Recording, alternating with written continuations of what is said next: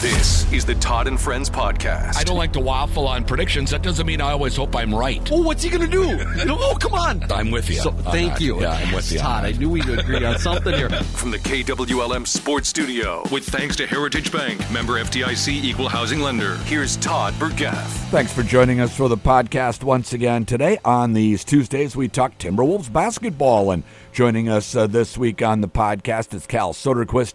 He is the studio host for the Timberwolves Radio Network. Cal, thanks for joining us. Happy New Year to you. Yeah, happy New Year to you and the listeners, Todd. Yeah, great to be with you today.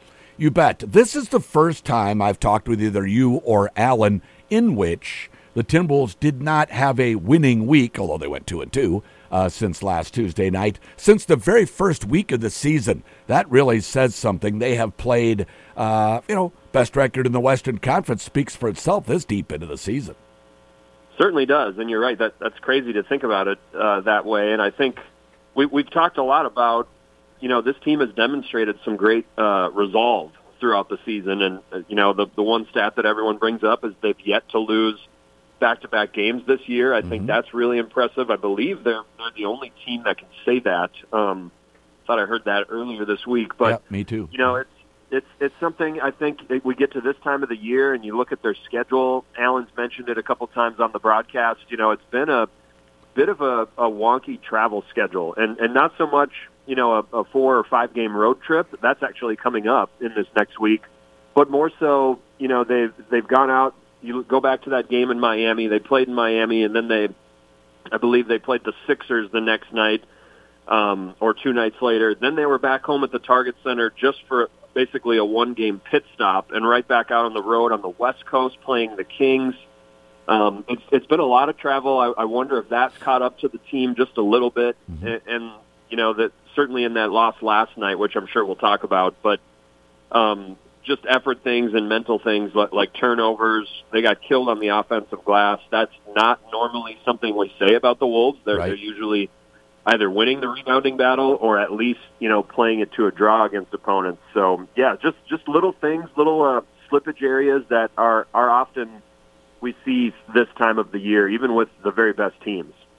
Yeah, no doubt. And and you referenced the Knicks game last night, and you know they got down by 22, but fought back, made that a game at the end. It was more the OKC game last week, uh, Oklahoma City, which was one of their two losses in the last week here, where it felt like they were kind of out of that one. Uh, Oklahoma City, a, a very good team, and and got off to a fast start, and the Wolves were kind of you know trailing by double digits for much of the game. But that's happened so rarely uh, to this year's team. That's been you know the exciting thing about it.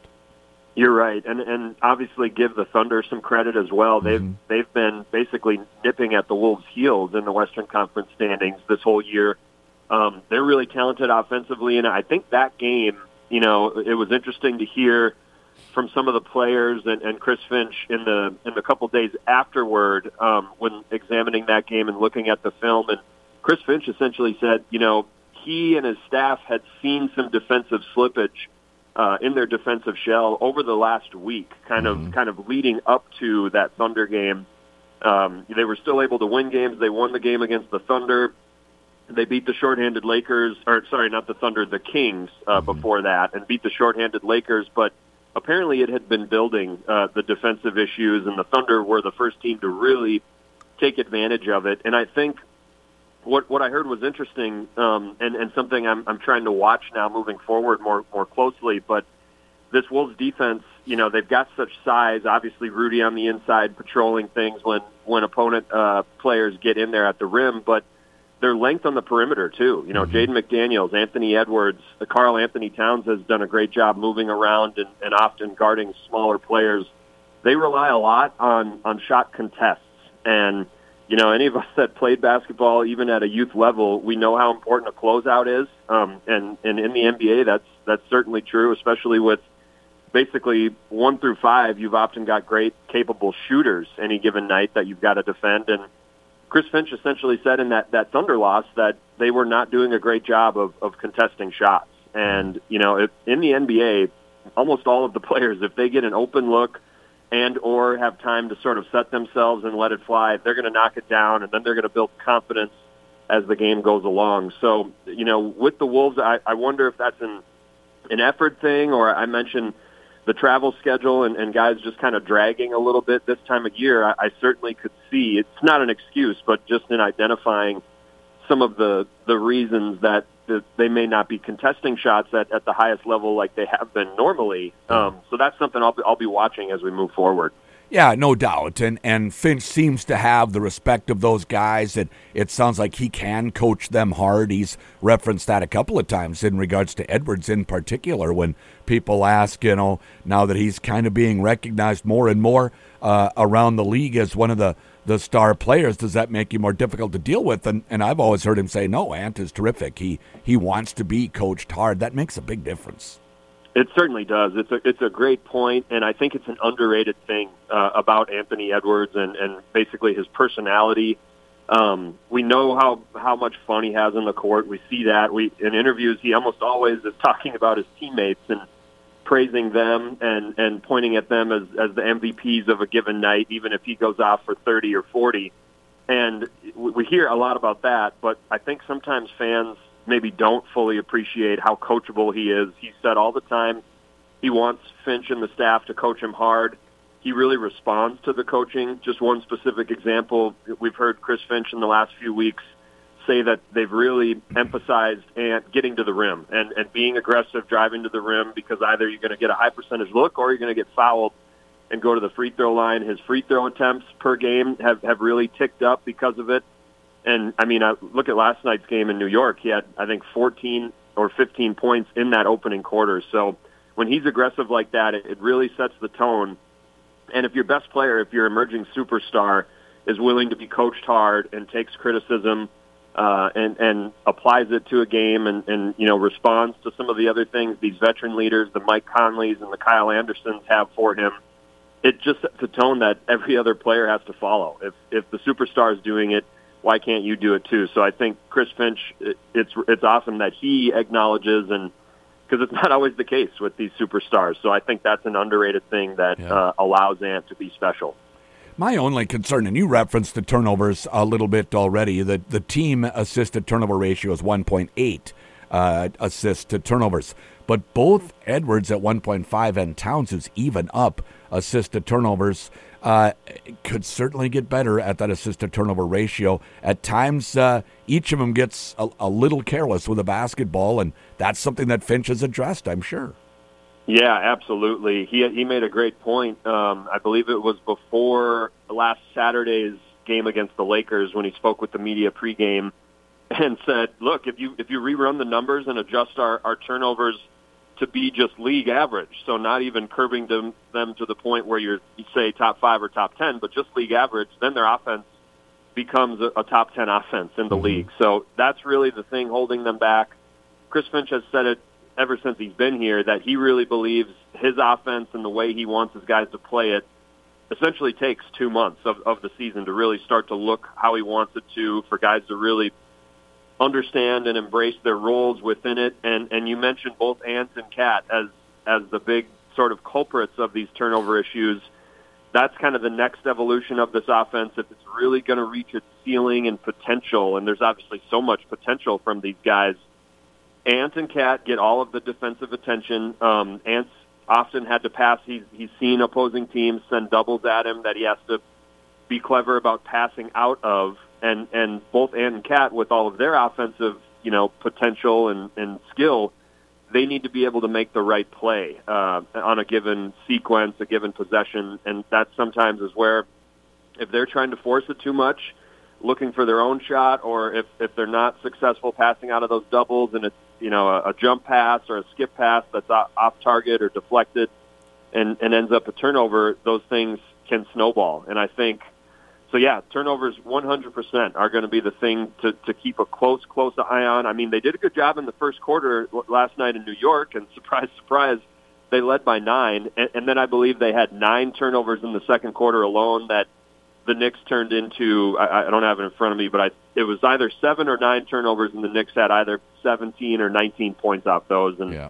that, that just makes such a huge difference in the game when if you're spotting your opponent 10 or 12 or 15 points of an advantage in terms of what they're scoring off your miscues versus what you're scoring, it, it leaves you with an uphill climb.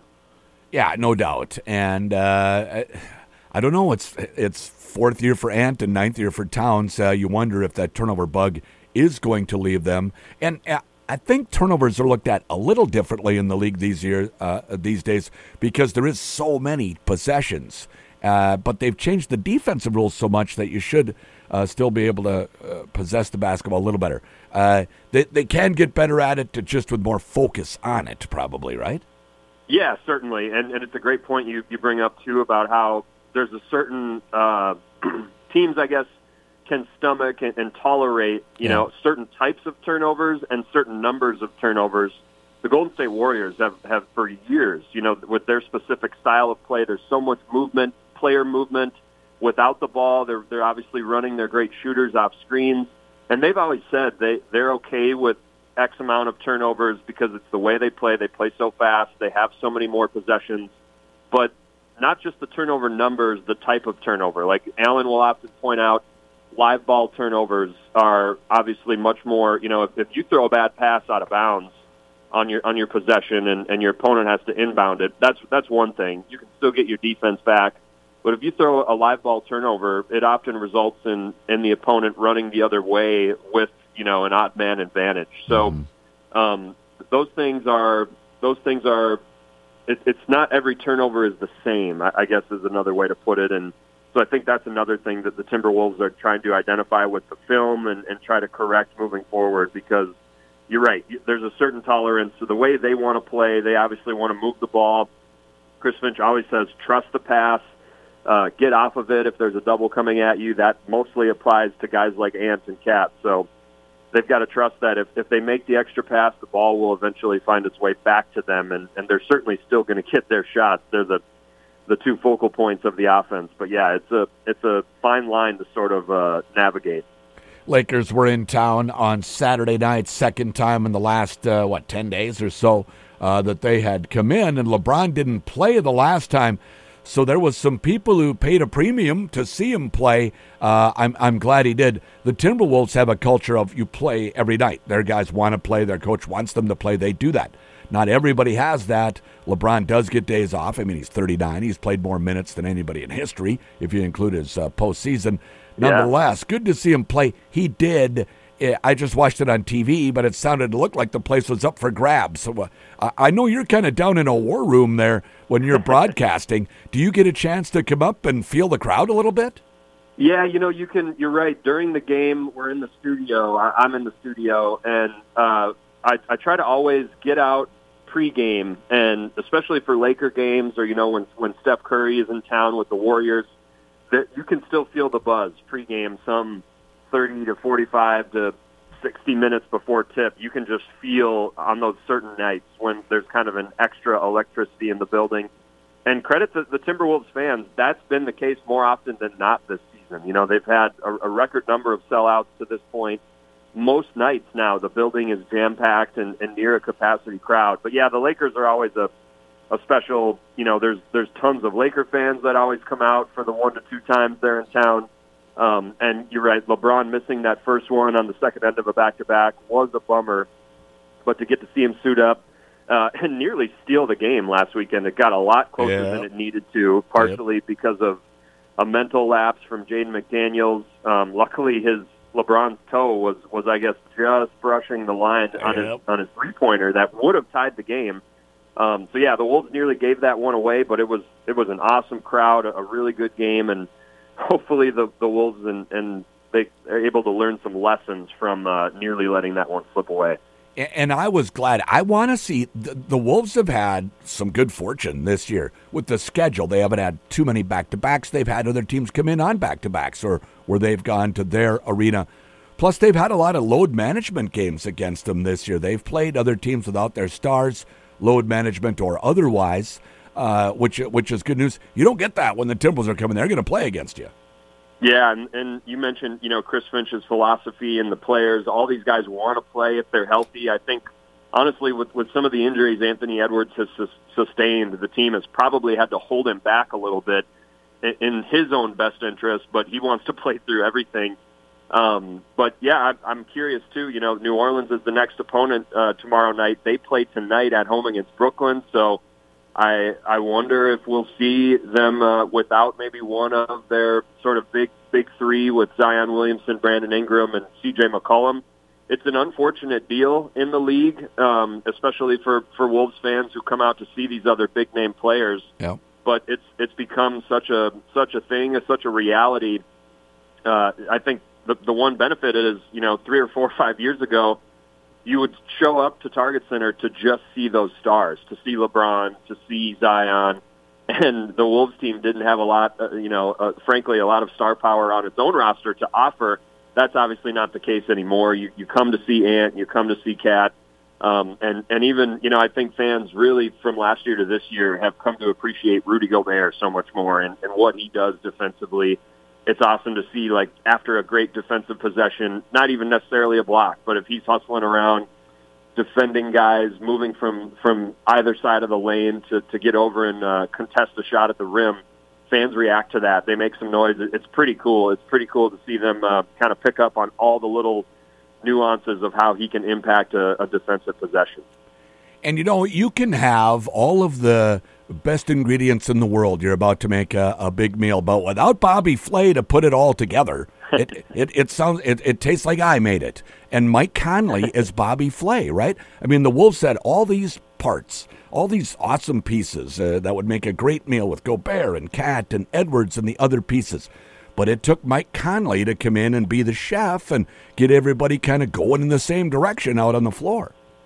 He's he's been huge. I mean, ever since that that trade to bring him in at the trade deadline last last February, he's made so much of a difference. And you could even add in Nickeil Alexander Walker and how he's been able to mm-hmm. step in uh, as as part of that trade. But Mike is, is certainly. I mean, Chris Finch has has run out of ways. You know, he gets asked about it every so often, especially when they're on the road, of what Mike Conley's impact has meant. And he essentially says, "I I don't really have the adjectives to describe it, but he's meant the world. You know, he sets the tone behind the scenes, um, in locker rooms, at shoot arounds. Uh, he, his just approach and professionalism really, I think, was needed for this team when, when you consider how much uh, they rely on these young guys to kind of carry them forward as they look to progress. And what he does behind the scenes is one thing, but his, his production on the court is phenomenal too. I mean, he, he rarely turns the ball over he rarely takes bad shots. You know, when you're a point guard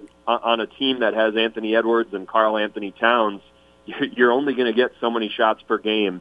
Uh, but he keeps himself ready. He's hit some big, big threes down the stretch in games. I, I think of that Laker game. He hit a three that we thought kind of sealed the deal with with 90 seconds left. I think mm-hmm. before you know the Lakers uh, snuck their way back into the ball game. So he has been.